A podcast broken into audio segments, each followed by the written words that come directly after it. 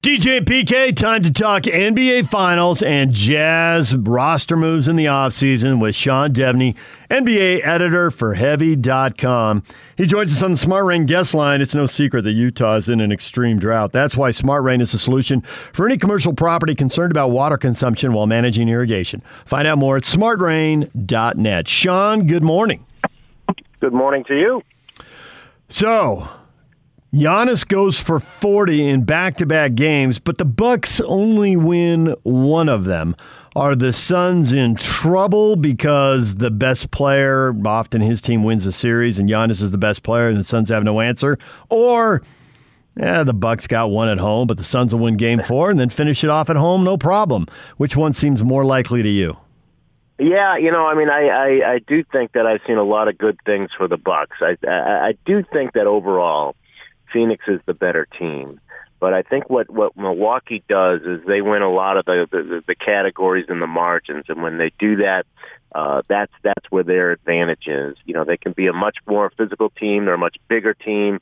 Um, I think you really saw it in, in in offensive rebounding and second chance points. It was twenty to two last night, uh, and that's kind of a carryover from from game two. You know, it was twenty three nineteen for Milwaukee in, in second chance points fast break points. Milwaukee won that. Points in the paint. Uh, Milwaukee won that. Those are the that's that's where Milwaukee's got to win. They've got to win those categories. They got to win them significantly to have a chance. Uh, that does not leave much more much margin for error. So I, I, I still think you'd have to have the the Suns as the favorites in this series. Uh, they're the better team. They're a deeper team. Uh, but you know, when Milwaukee can be physical and, and, and play the way they did uh, last night, they've they've at least got a chance in this thing. So your statement now you've made that twice. They're the better team. Are you going as the number one reason deeper, or is there something else? Yeah, I think deeper. I think they're a better shooting team, uh, and and uh, you know, as we saw last night, it's it's when when when when you live by the uh, uh, the perimeter shot, you die by the perimeter shot, and and that happened with Phoenix. But I think that that overall they are a better shooting team. Uh, they have sort of more reliable offense uh, with with Devin Booker, Chris Paul, and some of their their role players, uh, whether it's Ayton, Bridges, uh, uh, Cam Johnson. You, you know, they they have a number of ways that they can attack you. Where uh, I don't think Milwaukee has that same level of depth. So yeah, you know, Giannis is the best player in this series, and and, and generally that works out uh, uh, in in in that team's favor. Uh, but I just think that the, the the depth, the way that Phoenix can come at you with a with a number of different scores, I think that gives them the, the advantage here. Are the Bucks going to win a game in this series because Khris Middleton goes off for 34 or something like that? Yeah, that's always a wild card. He is capable of that. He's done it in every series that they've been in to this point. So, uh, yeah, there's probably a, a Khris Middleton game coming. Um, you know, uh, uh, obviously he and Jrue Holiday weren't great uh, in the two games in Phoenix. Uh, that's part of the issue with uh, with Milwaukee is is I think that, that their their number two and number three options uh, at their best are very good, but but, but are uh, a bit unreliable. Uh, but uh, when when when Middleton is hot, and this has been true throughout his playoff career, you know he's capable of putting up uh, you know high thirties and, and really carrying you through a game. Monty Williams is going to have to come up with something different as far as guarding Antetokounmpo. Any ideas? Yeah, I mean they got to try to keep him out of the paint. Uh, you know, I think that uh, w- what happened last night is something that we've seen before. Uh, if you go back to a game in February when they when these two teams played, uh, w- Williams tried to use uh, DeAndre Ayton uh, to guard uh, uh, to guard Giannis in that game, uh, and and and Ayton wound up with five five. I mean, uh, Antetokounmpo went right at him and and and and got him right into foul trouble. That happened again last night. Um, and and you know that's that's something that Monty Williams is going to have to look at because that really hurts them offensively. Ayton's been so important to what they do on the offensive end. So uh, yeah, you know I think that that taking Aiden uh, finding a different options, but you know whether it's Jae Crowder is, is, is the most obvious one. Uh, Bridges, I think you got to use some other guys on on uh, on Giannis. You can't afford to have Ayton, um, you know, giving up the size that he, giving up the uh, uh, the athleticism at least uh, that he does on the defensive end, and then getting into foul trouble and taking himself out of out of what he does offensively. That just hurts you on too many fronts. So Uh, I think that's probably the big uh, the big adjustment they've got to make. They've got to go smaller on Giannis, which is a risk in itself. But you just can't afford to have Ayton in that kind of foul trouble. Uh, you know, he was really rolling at the beginning of the game. Uh, once he got into foul trouble, that really changed uh, uh, the dynamics of that game. So Budenholzer's is taking a lot of heat, a lot of criticism. He's not making adjustments. He's on thin ice.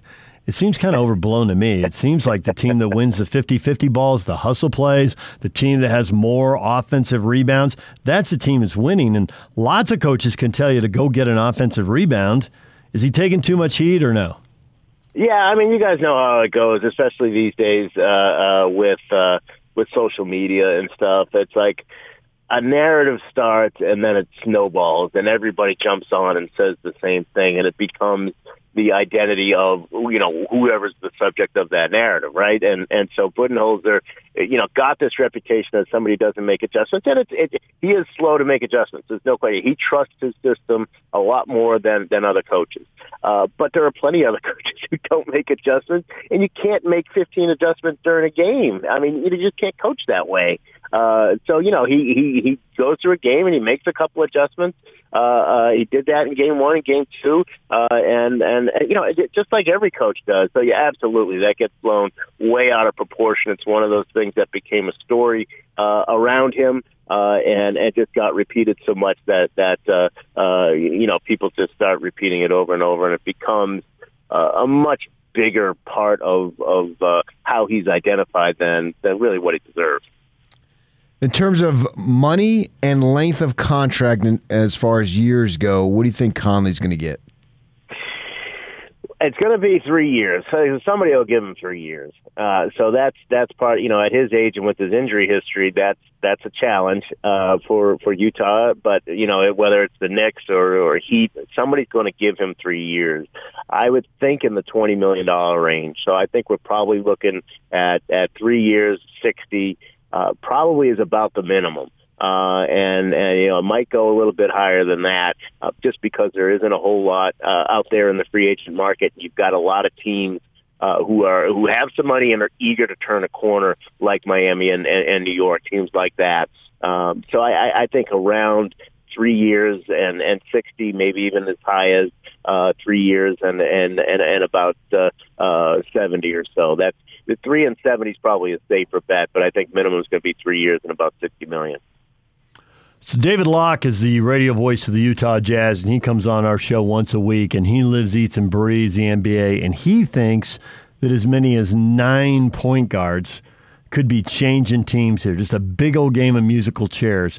Is it going to be complete chaos? And how much of these negotiations are shaped by people who want to make an early move, call their shot, and get out of the game quicker, not later, because they don't want to get caught holding the bag here when yeah, people start I mean, grabbing you know, teams. They're, they're, what, I mean, look, they're not supposed to negotiate until uh, uh, I think it's August first.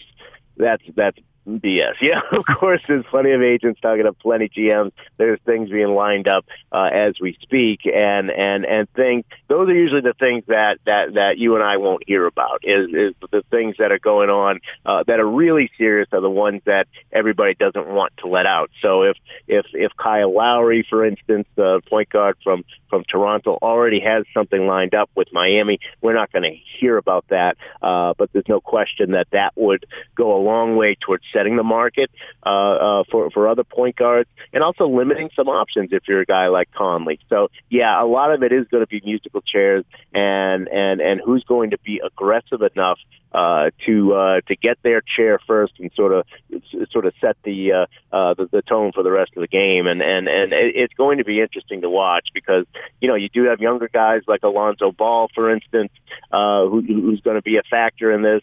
Uh, but most of these guys are going to be veterans. Even Chris Paul, uh, you know, should he opt out of that forty million, which which most people think he will to get a longer deal, uh, you know, he's going to be involved in this as well. So, uh, yeah, it's going to really come down to, uh, you, you know, who, who kind of sets that market first, uh, and, and, and what's that, what's going to be the ripple effect uh, on other players. And how about other positions too beyond the point guard? Do you expect a lot of movement and teams taking players and players exchanging and moving? Yeah, you know, I mean, it's it's it's not a huge year in free agency. I think there are some good names, a guy like DeMar DeRozan, for instance, uh, but you know, not necessarily somebody who's uh, you know, a, franchise player. So, um, you know, Kawhi Leonard is a possibility. He's the biggest name. Uh, you know, ninety nine percent of uh, uh, of all executives will tell you he's going back to the Clippers. Um, but uh, you know, certainly he's he's going to at least feel out the market. Uh, you know, I think there's a, a real chance for some movement at the draft. This is a good draft. There's a lot of uh, a lot of teams that have multiple picks. The Knicks have multiple picks, for instance. They'd like to move up. Uh, so I think around the draft, uh, July 29th, I think we'll see uh, uh, a fair amount of movement. Cleveland really wants to do something. They want to get out of uh, Kevin Love's contract, and uh, and uh, Collin Sexton is uh, uh, is part of a potential package there. Uh, we've all heard the Ben Simmons rumors, uh, so that that's that's going to be a possibility. Um, of course, Damian Lillard. We'll see what happens there. You know, so there are some big names I think on the trade market, uh, and I think the draft will be a pretty good time to watch as far as that goes. But free agency, I, I don't expect to be a huge deal, uh, just because there there really aren't that many great players out there. So the Suns have gone from a perennial lottery team to the NBA Finals. Is there anyone poised to make that jump? And, and how do you count the Warriors when you assess that, I guess? Yeah, I mean, yeah, I, I wouldn't really count the Warriors. I mean, if you have, uh, you know, Steph Curry on your team and and and, and Klay Thompson's just been hurt, I don't know that they really, uh, you know, that they really count uh, in terms of that. You know, uh, I, I don't think there's any teams that are that are you know necessarily been to the lottery as many times as the Suns are ready to turn it around. Um, I think Sacramento has some possibilities. Uh, you, you know, I think I think Minnesota is a team that yeah, man, they've just gone and gotten so many young guys because they keep getting uh, lottery picks that uh, uh, you know you got to think eventually it's either going to click or they're going to have to make a trade. You know, you can't just keep you know running through all this stuff uh, and and and not have not not have some success uh, without you know Karl-Anthony Towns or or somebody else being put on the block. So uh, you know Minnesota's a possibility there. They're kind of uh, uh, at a point where they've got to either make a change or uh, or or show some serious improvement. Uh, you know maybe Charlotte. Yeah, if Lamelo if Lamelo Ball can can stay healthy, he really showed uh, a, lot of promise uh, this, this year. So you know Charlotte would be a possibility as well. But I I, I wouldn't uh, uh, I wouldn't put the mortgage on that. That's for sure. You anticipating anybody making blockbuster moves to get move up in the draft on draft night? Yeah, you know, I, I, think there'll be some teams trying. Uh, you know, obviously, uh, when you have a guy like Cade Cunningham at the top of the uh, draft, uh, as as most presume he is, uh, there's a lot of teams that would really like to be able to move up there. And, and Detroit is is uh, just at the start of its rebuild. So if it has the chance to get uh, multiple uh, m- multiple assets, uh, then, then I think the Pistons would at least listen uh, uh, to trade possibility. I think they'll they'll take Cade Cunningham uh, in the end but I think they're going to listen. So yeah, I do think there's some possibilities. There's, there's, there's basically four guys, maybe five, uh, depending on how you count uh, Jonathan Kuminga from the G League. Um, you know, Evan Mobley is in there and, and, and Jalen Suggs and Jalen Green. Uh, so you've got basically five guys. So you've got a lot of teams really looking to get into that top five because those are the ones who have the potential uh, to be uh, to, to be real franchise changers. Once you get six, seven, eight, you still have some very, very good players available. Uh, but you know, a little bit more of a gamble, a little bit more of a beauty in the eye of the beholder. So uh, yeah, there's there's no question that uh, that teams, especially those teams like I mentioned, the Knicks.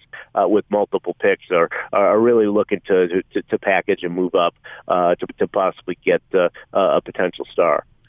Damian Lillard went to Weber State. Ogden's about 45 minute drive north of Salt Lake City. There are plenty of Lillard fans. Is he staying put in Portland?